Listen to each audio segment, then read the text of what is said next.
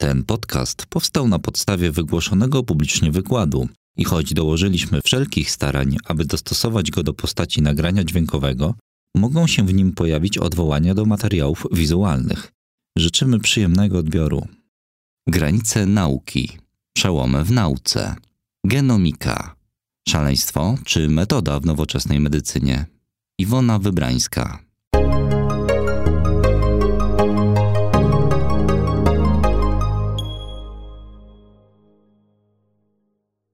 Ja troszkę przewrotnie zatytułowałam ten mój dzisiaj wykład, ponieważ e, chcę Państwu dzisiaj powiedzieć o jakby ciągu dalszym odkryć na temat DNA, o którym mówiła tutaj Państwu, którzy niektórzy słyszeli może ten wykład pani Ani Bartosik. Bardzo on mi się podobał, Słucha, słyszałam go na y, YouTubie. E, ponieważ e, chcę powiedzieć, co jest dalej, co dalej nauka nasza dotycząca badań nad DNA zrobiła w ostatnich 20 latach właściwie i jak szybko postępuje postęp tej nauki. Będę mówić dzisiaj trochę o genomice e, i o epigenetyce, czyli o czymś, co jest jeszcze powyżej genetyki. Zacznijmy może od pewnych definicji. Co to jest genetyka i czym zajmuje się genetyka? Genetyka zajmuje się genami, jak sama nazwa wskazuje a genomika zajmuje się genomami. W związku z tym genetyka zajmuje się pojedynczymi genami, mutacjami chorobotwórczymi, znaczeniem, jakie mutacje genów mają dla e, zdrowia e, ludzi. Natomiast e, genomika zajmuje się genomami, jej strukturą genomów, funkcją genomów i w jaki sposób genomy oddziaływują ze środowiskiem i jak to wpływa na e, zdrowie. To jest genom. Jeżeli popatrzycie, można to nazwać również kariotypem, e, ale jest to genom. Jest to genom człowieka, akurat jest to genom mężczyzny. Mamy tutaj chromosomy skomasowane w strukturach bardzo charakterystycznych. Te 23 pary chromosomów, ostatni chromosom, chromosom płci i to jest akurat mężczyzna, ten malutki chromosom odpowiada właśnie za cechy męskie. Bardzo przepraszam panów, że on jest taki mały, ale wystarczy, jak widać. E, jeżeli popatrzymy bardziej dogłębnie, to ta struktura tych chromosomów można ją zbliżyć i to e, charakteryzuje właśnie strukturę DNA zbudowaną z nukleotydów, czterech różnych nukleotydów, które łączą się ze sobą, tworząc taką e, strukturę alfa-helisy. A jeżeli byśmy popatrzyli na genom jeszcze bliżej, to te pojedyncze piksele na tym tutaj rysunku są e, właśnie tymi pojedynczymi cegiełkami tej podwójnej struktury DNA. I jeżeli byśmy chcieli zobaczyć genom ludzki, to musielibyśmy e, 3000 takich obrazów koło siebie umieścić. Jest to bardzo dużo. I jeżeli nauka, która bada strukturę genomów, zbliża się do takiej e, szczegółowości, e, jest zasypywana olbrzymią ilością danych. Te dane należy w jakiś sposób opracować. I tutaj bioinformatyka, która jest jak gdyby drugą bardzo ważną dziedziną genomiki, rozwija się w związku z tym bardzo szybko, pomagając naukowcom, biologom e, poznawać tą strukturę i ją porównywać, ponieważ musimy się do czegoś porównać. I dlatego też tym przełomem, który spowodował, że możemy coś takiego robić, e, to był projekt e, ogólnoświatowy przez konsorcjum naukowo-przemysłowe stworzony, projekt, który trwał 13 lat, projekt ludzkiego genomu, w którym właśnie te wszystkie pojedyncze cegiełki zostały oznaczone. Trwał on długo, kosztował olbrzymią ilość pieniędzy. Zapoczątkował otwarcie tego projektu było przez prezydenta Stanów Zjednoczonych. Pierwsze dane opublikowane w 2001, a właściwie kompletne dane opublikowane w 2003. Więc historia tego, tych odkryć jest stosunkowo niedługa. E, to sekwencjonowanie ludzkiego genomu było robione przy pomocy takiej maszyny, którym jeden nukleotyd czy jedna zasada e, kodzie genetycznym kosztowała jednego dolara. W tej chwili przełomem technologicznym jest sekwencjonowanie, tak zwane sekwencjonowanie następnej generacji, w którym e, sekwencjonuje się równolegle wiele tysięcy fragmentów DNA i w związku z tym e, otrzymuje się olbrzymie ilości danych. Jeżeli popatrzymy, e, że projekt ludzkiego genomu to były 3 giga bazy, jakby to nazwać w jednostkach, e, którymi się posługujemy, to obecnie jeden przebieg tego aparatu, który trwa około tygodnia, daje 200 gigapar zasad. Czyli postęp w możliwościach technologicznych e, poznawania ludzkiego genomu jest przeolbrzymi. Cena spadła 100 milionów razy w przeciągu od 2001, w którym ogłoszono projekt ludzkiego genomu, do 2015 roku. Cena za to sekwencjonowanie.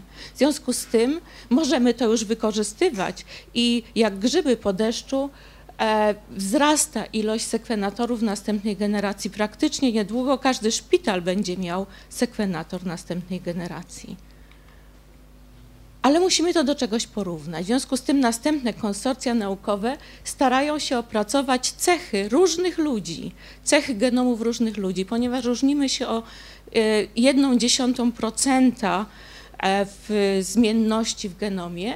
W związku z tym każdy indywidualny człowiek e, należący do różnych ras, należących do różnych typów ludzi podatnych na różne choroby na przykład, jest sekwencjonowany.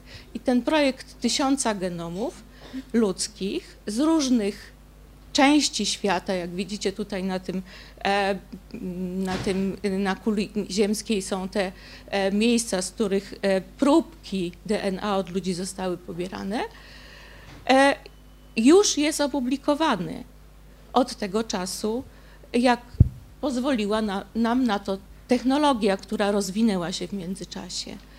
Największe centra badań genomu znajdują się w Chinach. To jest największe centrum, ten centrum badania genomów.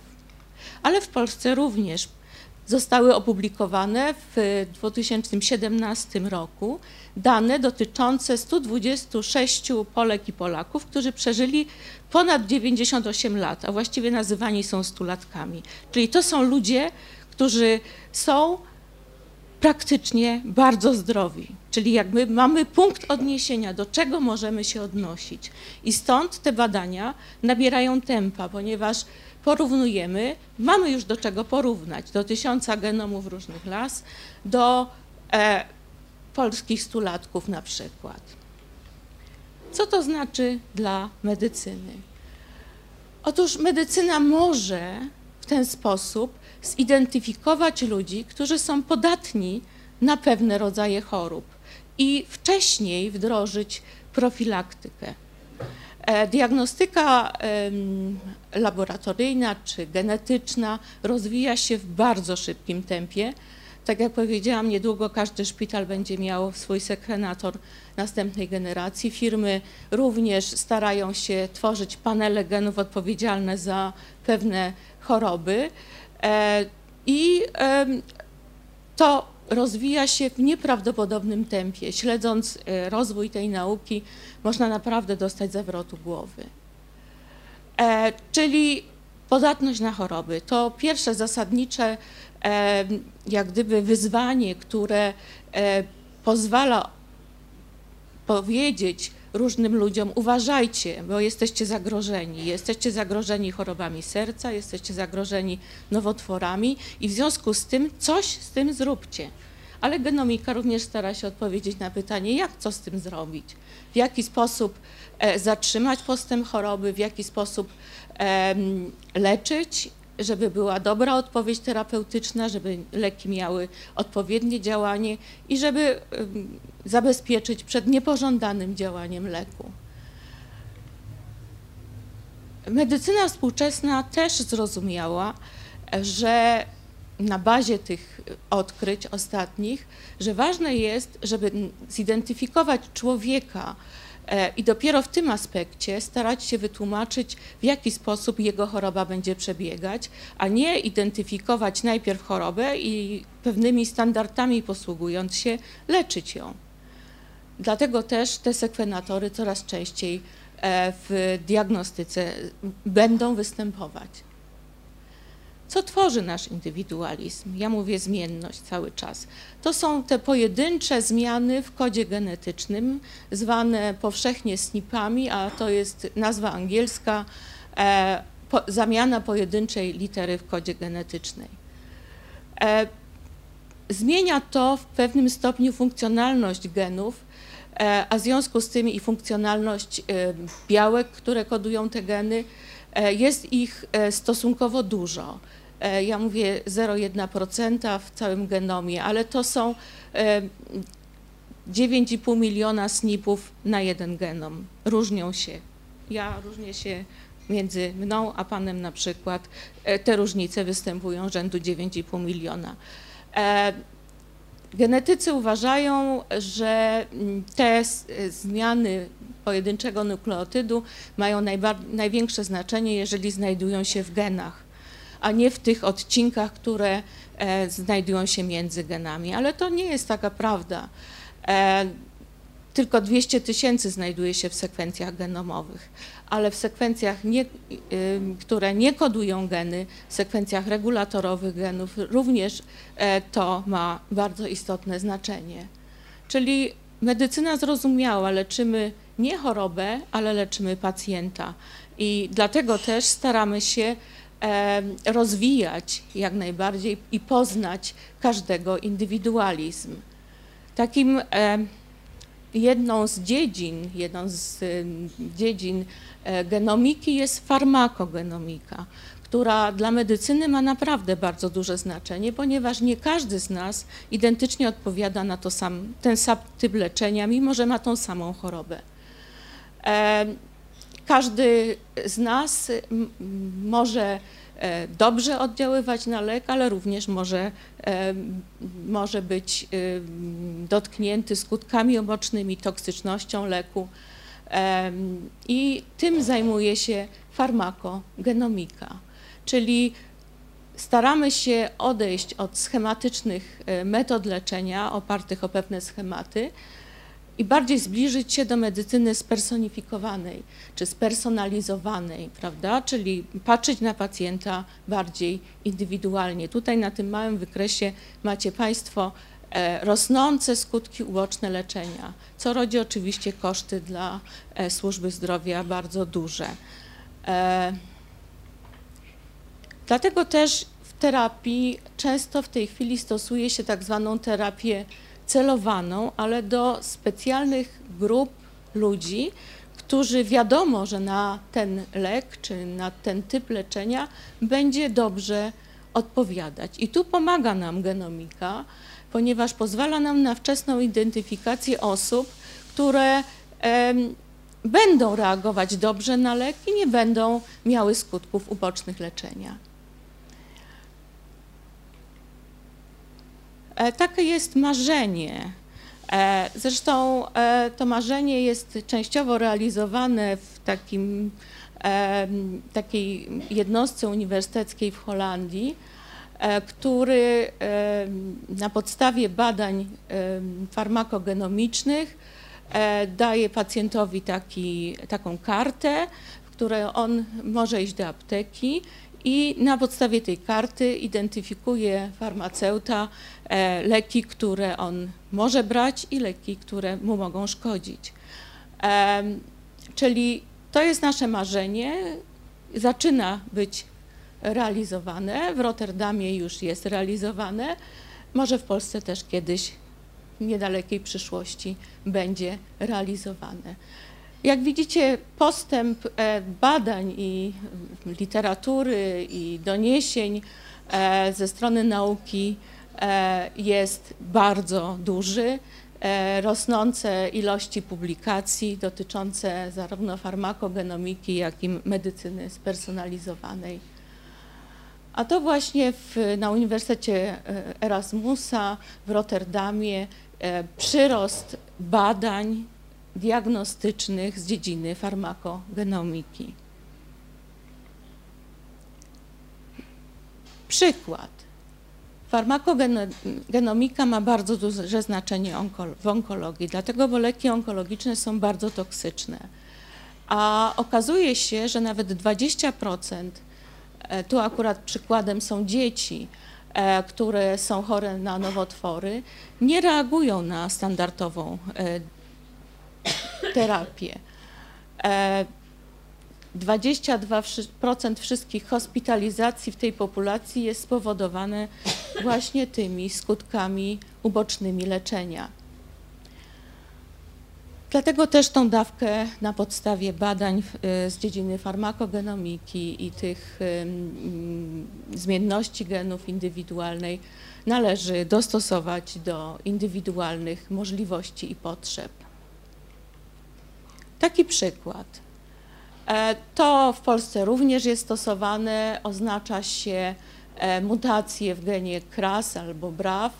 E, u ludzi, którzy mają takie szczególne mutacje, nie są poddawane leczeniu w zaawansowanej postaci raka jelita, takim lekiem, który jest inhibitorem receptora EGF-u.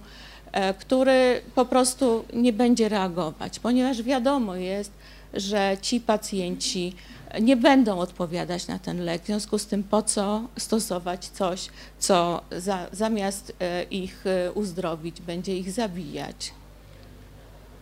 Również w onkologii pierwszym sukcesem było odkrycie, że taki enzym transferaza tiopuryny również jest wrażliwa na sposoby leczenia. E, głównie chemioterapeutyków, takich jak 6-merkaptopuryna czy azjotopuryna e, używana w nowotworach hematologicznych.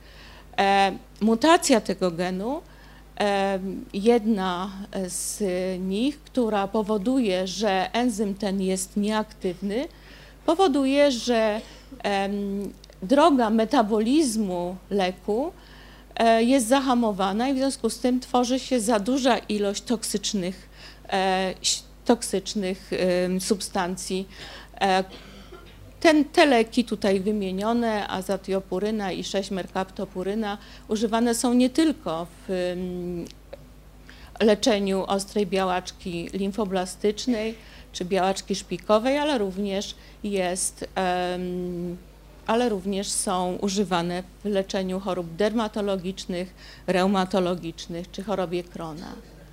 Jeżeli popatrzymy na e, osoby, które mają tą mutację, to ich śmiertelność, tu są lata przeżycia, jest bardzo duża. Natomiast u osób, którzy nie mają tej mutacji, przy tego typu leczeniu ich przeżycie jest o wiele dłuższe.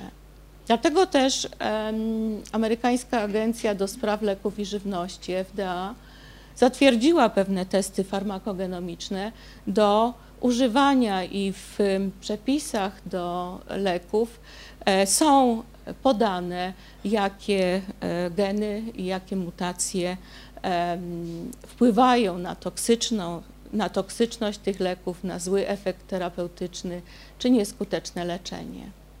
Tak samo podają, w jaki sposób zmieniać dawki w zależności od uzyskanych wyników badań genetycznych. Ja przez wiele lat zajmowałam się chorobami złożonymi, w których Głównie zajmowałam się otyłością, zajmowałam się chorobami serca i na podstawie badań genomów i na podstawie obserwacji zdrowia pacjentów okazuje się, że większość chorób, które występują w populacji, ma zarówno podłoże genetyczne, jak i podłoże środowiskowe. Te dwa podłoża nawarstwiają się na siebie e, i nie zawsze uzyskany wynik badania genomu jest jednoznaczny, że dany pacjent będzie chory. To te dwa czynniki muszą zaistnieć, żeby wywołać chorobę. Jak widzicie Państwo, tu jest taki piękny obrazek pokazujący, w jaki sposób styl życia może modyfikować złe podłoże genetyczne. Czy pacjent, który będzie w, trak w trakcie swojego życia e, miał zdrową dietę, miał dużą ilość aktywności fizycznej, będzie tak samo chory jak ten pacjent, który tego nie będzie robił. Okazuje się, że nie. W związku z tym e, to jest również świadczy o tym, że czynniki środowiskowe wpływają na genom, wpływają mody modyfikując podłoże genetyczne, z którym się rodzimy. Genetycy i e, badacze, którzy badają te zjawiska, e, bardzo często używają bliźniąt do tych badań, ponieważ bliźnięta mają ten sam genom. Natomiast jeżeli bliźnięta rozdzieli się po urodzeniu i będą przebywały w zupełnie innych warunkach środowiskowych, narażone będą na zupełnie inne czynniki, będą się zmieniać, będą inne. I tak na podstawie tych badań okazało się, że w otyłości czynniki środowiskowe mają u bliźniąt wpływ właściwie około 50%. Różnie to jest w różnych parach, więc dlatego tutaj jest zakres między 25 a 48% to czynniki środowiskowe. A czynniki genetyczne, jakie, e, z, jakimi, z jakimi się rodzimy, to 52 do 75%. E, czyli różnie u różnych bliźniąt, bo tak jak mówiłam, jesteśmy różni. E, dlatego też E, pewna predyspozycja do otyłości niekoniecznie musi wywołać otyłość. Jeżeli będziemy mieć zdrową dietę, dużą aktywność fizyczną, to mimo tej predyspozycji zahamujemy rozwój tkanki tłuszczowej i rozwój otyłości. Co stało się ewolucji człowieka przez ostatnie 20 lat, że niestety e, mimo mm, tego, że wiemy, że powinniśmy się żywić dobrze i mieć dużą aktywność fizyczną, jesteśmy narażeni na niestety niekorzystne działanie środowiska zewnętrznego. E, prawda? E, w ciągu ostatnich 20 lat nasze standardowe porcje żywności się zmieniły. W restauracjach dostajemy więcej, więcej jemy, mamy większy dostęp do żywności e, i ta żywność jest smaczniejsza. To tak samo widać na ewolucji e, e, mm, porcji w McDonaldzie na przestrzeni lat. Prawda? Dawniej ta Coca-Cola miała, była mała, potem była dużo większa. Taką dostajemy jako porcję. Na podstawie badań właśnie dużych genomów ludzkich okazuje się, że są pewne e, geny, które predysponują do otyłości. E, są takie geny, które predysponują do tego, żeby nasz organizm oszczędzał, nazwane to jest fenotypem oszczędnym. Tutaj są wymienione te geny. Są takie geny, które powodują, że nie potrafimy zahamować nadmiernego apetytu. E, są takie geny, które powodują, że bardzo nie lubimy aktywności fizycznej. Są takie geny, które wpływają na przerabianie tego, co dostarczamy w sposób mniej efektywny e, i takie, które powodują, że nasza tkanka tłuszczowa bardzo chętnie się rozrasta, a nie rozrastają się mięśnie.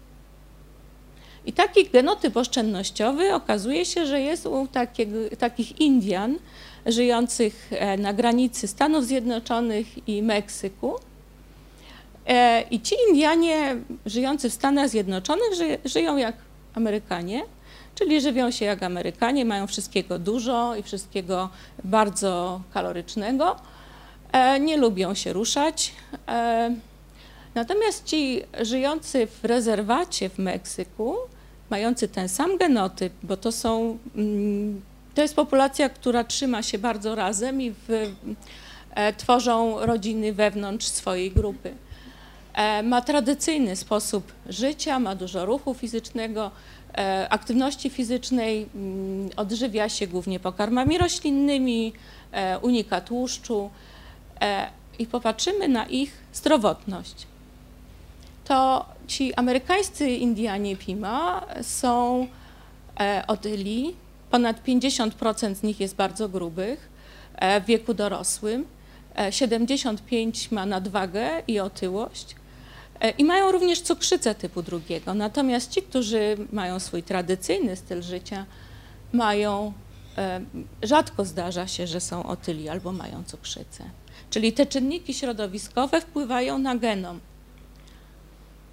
Jak wpływają na genom? I to spróbuję teraz w drugiej części tego wykładu e, Państwu przybliżyć. Otóż okazuje się, że w 2009 roku naukowcy nagle spostrzegli, że te czynniki środowiskowe są bardzo ważne to są takie publikacje z Nature, bardzo takiego um, dobrego czasopisma, które um, uważane jest za jedno z najlepszych czasopism.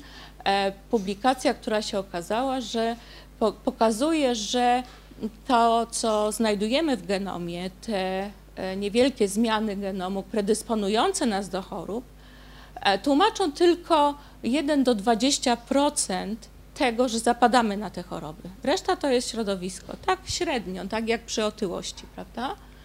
W związku z tym coś jednak jest, że genom oddziaływuje na środowisko, albo środowisko oddziaływuje na genom, raczej powinnam powiedzieć. I to jest epigenetyka, e, która, jak tu widzicie Państwo, to jest śmierć teorii genetycznych.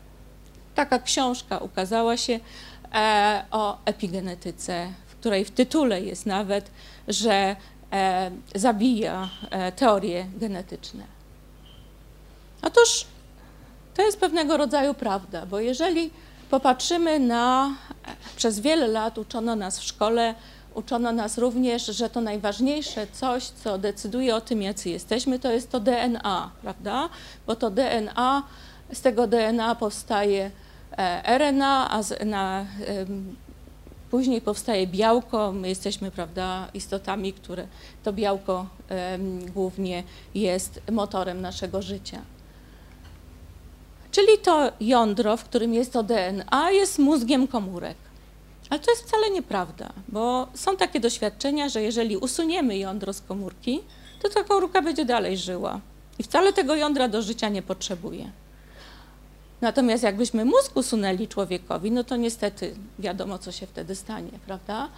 E, czyli geny nie kontrolują życia. Geny są tylko pewnym planem na życie. I jeżeli wiemy, jaki jest ten plan, to możemy przeciwdziałać w przyszłości temu, co, co nas będzie czekać. Prawda? Tutaj mamy przykład zjawisk epigenetycznych w przyrodzie. Owady mają ten sam genom, bez względu na to, e, czy są poczwarką, czy są dorosłym owadem. Ten krokodyl e, rodzi się z jaja. Te jaja, w zależności od tego, w jakiej są temperaturze, to albo się rodzą mężczyźni krokodyle, albo kobiety krokodyle. Czyli środowisko oddziaływuje na genom bardzo istotnie. Taki przykład jeszcze jeden. Jest taki gen, który nazywa się aguti. E, ta, ten gen e, odpowiada za barwę żółtą u myszy i podatność do otyłości i cukrzycy. Ale jeżeli będziemy myszy suplementować kwasem foliowym, witaminą B12, choliną, betainą, genisteiną, są to substancje, które wpływają na chemiczną modyfikację DNA, to urodzą się myszki brązowe, wcale nie żółte, i do tego szczupłe. W związku z tym to też jest e, efekt wpływu środowiska. Inny przykład szczurki. Szczurki hodowane, e, urodzone świeżo, e, mają zahamowany gen hormonu wzrostu. GR to jest hormon wzrostu. Natomiast jeżeli mama będzie się bardzo dobrze opiekować tymi szczurami, będzie je lizać, będzie je e, bardzo e, się o nie troszczyć, to ten e, receptor hormonu wzrostu będzie odblokowany. Jak to będzie skutkować? To, że te, te szczurki będą bardzo odważne, nie będą podlegać stresowi, nie będą agresywne. Natomiast jeżeli matka będzie złą matką i nie będzie się nimi zajmować, nie będzie ich lizać, to będą to złe szczury, bardzo agresywne szczury. Także to też jest taki e, przykład, e, w jaki sposób e, można zmienić e, późniejsze życie zmianami środowiska. Ale środowisko nie tylko jest wewnętrzne, ale, y, znaczy zewnętrzne, ale również i wewnętrzne, czyli środowisko, w którym żyją komórki, istotnie wpływa na to, jakie to będą komórki. E, mamy przykład komórek macierzystych, prawda? Wiecie Państwo doskonale z doniesień różnego typu, e, że komórki macierzyste możemy w hodowli komórkowej zamienić na różne typy komórek. I też Zamieniamy je na różne typy komórek poprzez działanie środowiska zewnętrznego, środowisko szalki hodowlanej, w której dodajemy takie lub inne substancje. Pierwszy raz o epigenetyce usłyszeliśmy bardzo dawno temu. W 1942 roku ukazał się artykuł dotyczący epigenetyki, to znaczy zmian fenotypu, czyli mm, wyglądu zewnętrznego, bez zmian genotypu. Taki pan e, doktor e, Waddington pierwszy to o tym powiedział. I potem o tym zapomniano, ale przypomniano sobie, e, jeżeli chciano wytłumaczyć, w jaki sposób czynniki środowiskowe wpływają na genom człowieka. Czyli zmienia, zmieniając fenotyp bez zmiany genotypu czyli sygnał ze środowiska zewnętrznego dochodzi do DNA i do białek. Dochodzi do DNA, modyfikując to DNA. Jednym z takich najbardziej znanych zjawisk epigenetycznych jest metylacja tego DNA, czyli dołączanie grupy e, metylowej. A czy czynniki epigenetyczne mogą być dziedziczne? To wywraca całkowicie już pojęcia e, genetyki ponieważ genetyka, prawda, wszystko zakodowane w DNA jest dziedziczone, ale czy to, jak napiętnujemy czynnikami chemicznymi genom, jest dziedziczone? Jest dziedziczone i to dziedziczone jest przez wiele pokoleń, dokładnie przez trzy. Jeżeli matka e, tego dziecka, jeszcze nienarodzonego, będzie źle wpływać na epigenom tego nienarodzonego dziecka, to nie dość, że zmieni swój epigenom, zmieni dziecka epigenom, ale jeszcze komórki rozrodcze tego dziecka rozwijające się w tym płodzie też będą poddane zmianom epigenetycznym. Czyli bardzo ważny moment, w którym dochodzi do zmian epigenetycznych w genomie. Skutki epigenetycznego narażenia. Pamiętacie, było taki środek anty, antykoncepcyjny e, tialidomid, który stosowany był w latach 60. To skutkuje do dzisiaj ludźmi, którzy mają niedorozwój kończyn. E, alkoholizm, bardzo charakterystyczne cechy u dzieci powoduje. Alkoholizm u rodziców i u dziadków. Skutki olbrzymiego głodu w Danii w 1941 roku również powoduje, że osoby, które wtedy były w okresie płodowym, mają w tej chwili większą częstość zachorowania na choroby serca, na schizofrenię, na cukrzycę. Tak samo epigenom decyduje o naszym sposobie starzenia się. Możemy mieć wiek biologiczny inny, a wiek epigenetyczny, metylacyjny inny jesteśmy w stanie w tej chwili określać wiek metylacyjny przy pomocy e, określenia procentu zmian epigenetycznych w genach odpowiadających za proces starzenia się. Tu mamy dwie małpki, to są bliźniaczki, które mają 26,5, 27 y, lat prawie, e, ale były inaczej karmione. Wygląd ich zewnętrzny wcale nie wskazuje, że one są w tym samym wieku. One, e, ta małpka, która jest u góry, wygląda starzej. Ona żywiona była w ten sposób, że miała dostęp do żywności ile chciała przez całe jej życie. Natomiast tej e, o 30% redukowano możliwość najedzenia się dosyta. Czyli pewne oszczędności w e, obiadaniu się skutkują również tym, że jesteśmy młodsi dłużej. Zmiany chemiczne, zmiany epigenetyczne, jeżeli byśmy się przyjrzeli bardziej z bliska, dotyczą DNA, ale dotyczą również białek histonowych, czyli białek, który, na które nawija się to DNA, kondensuje, tworząc e, chromatynę. E, czyli zarówno metylacji podlegają e, struktury DNA, nukleotydy głównie e, na wyspach CPG tak zwanych i również te białka histonowe, które tutaj są e, pokazane schematycznie. Wszystkie komórki mają taką samą sekwencję DNA, ale komórki mają różne kształty, mają różne funkcje i o tym też decyduje piętno epigenetyczne. Piętno epigenetyczne powoduje, że komórki nerwowe wyglądają inaczej, komórki wątroby inaczej, jak komórki skóry również inaczej. Ponieważ metylacja hamuje ekspresję genów.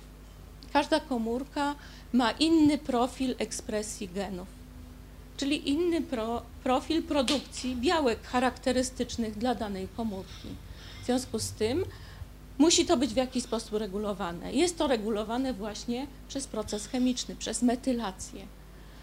I nowotworzenie jest zaburzonym procesem metylacji również. Gen zbudowany jest z wielu podjednostek. Jedną z takich podjednostek jest promotor genu. Promotor genu, czyli miejsce, w którym zaczyna się, jak gdyby startuje ekspresja.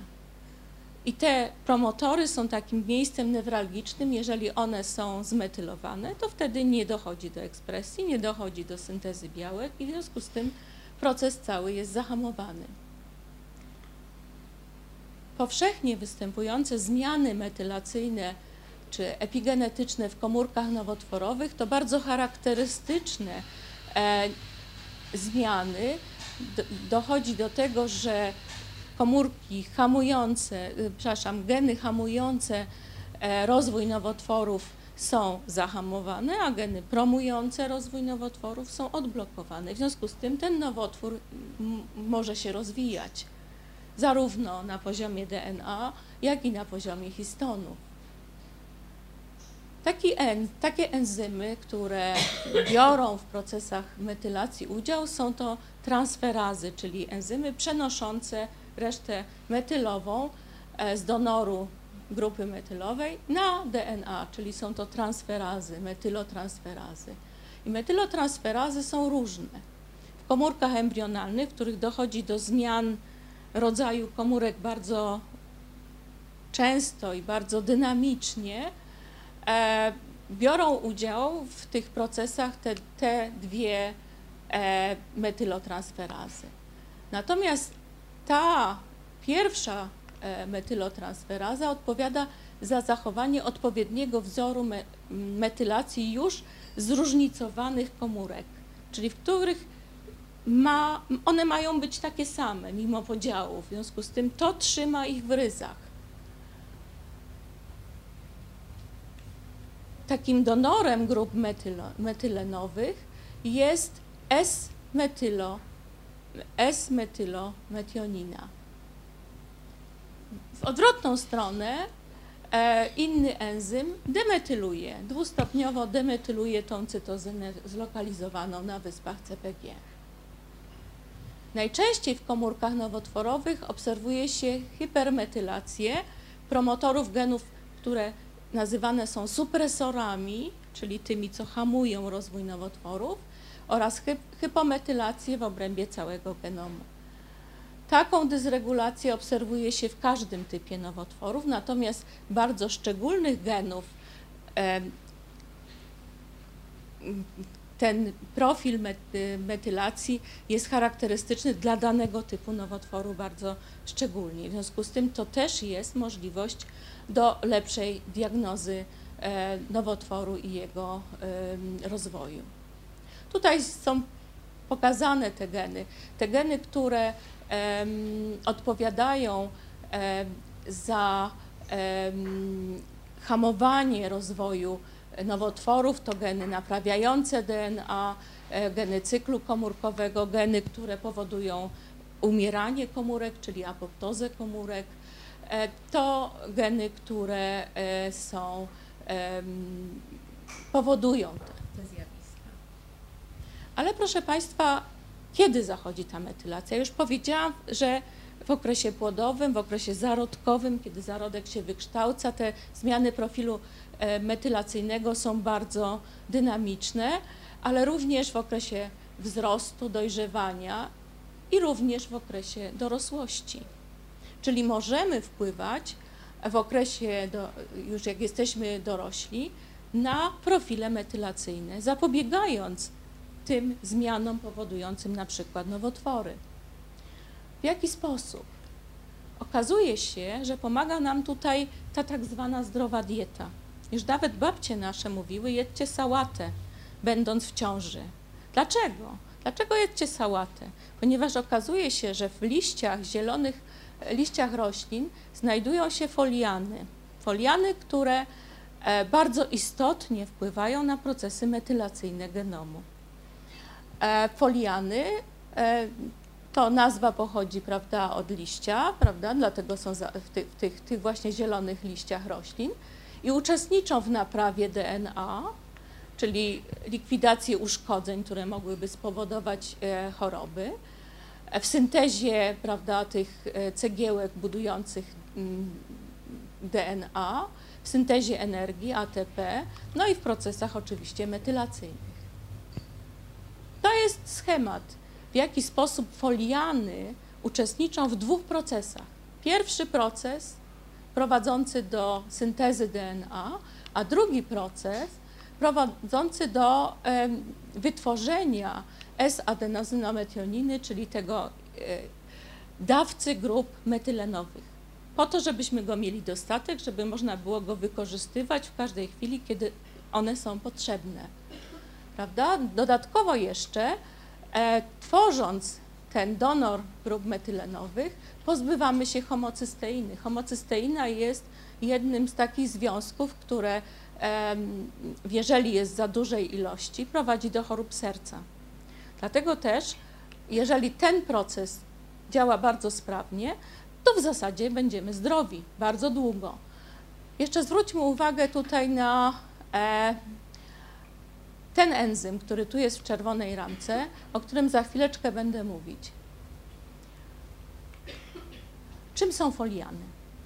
To już wiemy. Stanowią grupę naturalnych związków, które występują w liściach. Głównie aktywnymi formami są 5-metylotetrahydrofolian, e, e, które właśnie są w naszym krwiobiegu, które odpowiadają za dobrze przebiegający ten proces zarówno naprawy DNA, jak i e, tworzenia e, grup metylenowych, które są potrzebne w bardzo wielu e, miejscach metabolizmu. Natomiast w latach 90. wprowadzono na rynek e, kwas foliowy, który jest absolutnie e, syntetyczną formą, formą chemiczną, niewystępującą w przyrodzie, e, który, którym nie tylko zalecano żywić się kobietom w ciąży, e, czy suplementować się kobietom w ciąży, ale również suplementować się osobom starszym, e, w różnym wieku, uważając, że jest to coś, co zastępuje zielone rośliny. Ale to jest Nieprawda. Zaraz Wam powiem dlaczego. E, kwas foliowy jest chemiczny. jest tylko jednym ze związków grupy sfolianów i nie występuje w naturze, a po to, żeby być aktywnie zmieniony na biologicznie aktywną formę folianów, musi przejść przez pewien proces, proces, który go w to zamieni. Prawda? To jest aktywna forma i czy z kwasu foliowego może powstać aktywna forma? Jeżeli popatrzymy na ten bardzo skomplikowany schemat, który zaraz wyjaśnię. Ten kwas foliowy może dostać się do komórki e, przez śródbłonek naczyniowy takimi trzema receptorami. Ale kwas foliowy jest, hamuje te receptory. On je blokuje, on do nich chętnie się przyłącza, natomiast je blokuje. Dostaje się jedynie przez ten mały jeden receptor, natomiast hamuje aktywność pierwszego z enzymów, który może zamienić kwas foliowy w aktywną formę folianów. Blokuje również ten enzym, ten enzym, który jest tak istotny w powstawaniu grup metylenowych. W związku z tym kwas foliowy wręcz przeciwnie, zamiast pomagać, raczej szkodzi. I jeżeli będziemy równocześnie jeść sałatę, to on nam będzie blokował dostęp tych dobrych folianów do, do tego, żeby one działały korzystnie na nasz metabolizm. Pokazały się prace, które mówią, że e, ten niezmetabolizowany kwas foliowy możemy znaleźć u dzieci, u dorosłych, praktycznie u wszystkich, ponieważ ta suplementacja poszła tak daleko, że pieczywo jest suplementowane kwasem foliowym, płatki śniadaniowe, E, I, I, wszyscy twierdzą, przemysł, przemysł y, spożywczy twierdzi, że on robi dobrze, a wręcz przeciwnie, to nie jest wcale dobrze. E, tak samo jest lepiej wchłaniany przez śródbłonek naczyniowy, w związku z tym chętniej nam blokuje te wszystkie receptory i nie, nie dopuszcza do tego, żeby metylenofolian e, czy inne formy aktywne folianów, czy metabolizowane przez ustrój były aktywne. Zwróciłam Wam uwagę na. Oczywiście, że tak. Wręcz nie powinna Pani jeść tego kwasu foliowego, bo on blokuje Pani e, wejście folianów do. E, zwróciłam uwagę na gen, który był w takim czerwonym kółku. E, reduktaza E, metylenotetrahydrofolianowa, która powoduje, że powstają e, aktywne formy powodujące, że mamy dostęp do grup metylenowych, które regulują nasz metabolizm. Są bardzo często występujące mutacje w populacji, które ten gen w sposób bardzo istotny hamują jego aktywność. Dodatkowo, jeżeli będziemy ten kwas foliowy używać, to zredukujemy maksymalnie i nie będziemy mieć dostępu do grup metylenowych. A więc y, podsumowując, publikacje naukowe ostatnich lat sugerują, e, że również kwas y, foliowy blokuje transport folianów do mózgu. Więc też nasze zdolności poznawcze mogą być w ten sposób zahamowane.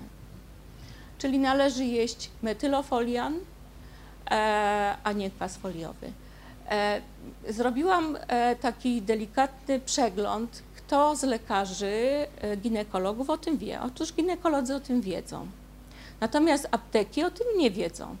E, farmaceuci o tym nie wiedzą, dietetycy o tym też nie wiedzą, ponieważ ja dietetyków w ogóle uczę i jak im to mówię, to oni mówią, co pani profesor Zacherezji nam opowiada, więc e, ja im to tłumaczę bardzo dogłębnie, żeby już wiedzieli, e, że to są doniesienia ostatnich dwóch, trzech lat, w związku z tym może nie uczono ich, nie bazując na najnowszej literaturze.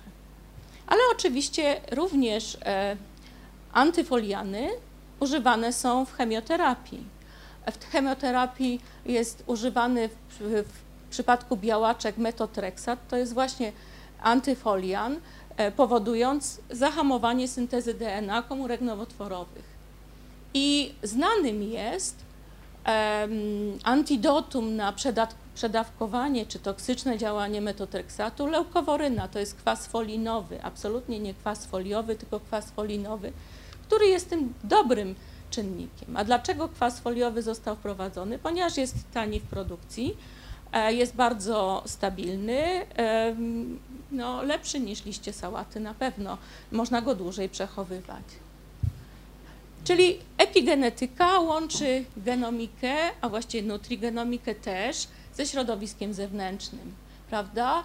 E, staramy się poznać organizm na poziomie komórkowym, na poziomie struktur już wewnątrzkomórkowych, na podstawie e, procesów metabolicznych. E, już jesteśmy w stanie pewne porady dietetyczne oparte o genotyp e, dać pacjentowi, który by to chciał. Na razie rozwija się to w sferze komercyjnej, nie jest to rozwinięte w sferze publicznej, ale niektóre z tych porad są całkiem e, dobre.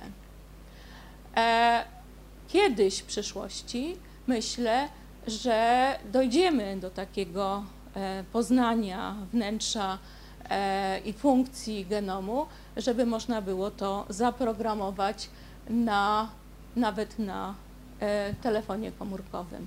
Ten postęp w tej nauce jest naprawdę przeolbrzymi e, i jeżeli popatrzymy na postęp komputerowy, który również jest bardzo szybki, to myślę, że my jesteśmy w miejscu tu, centralnym na razie.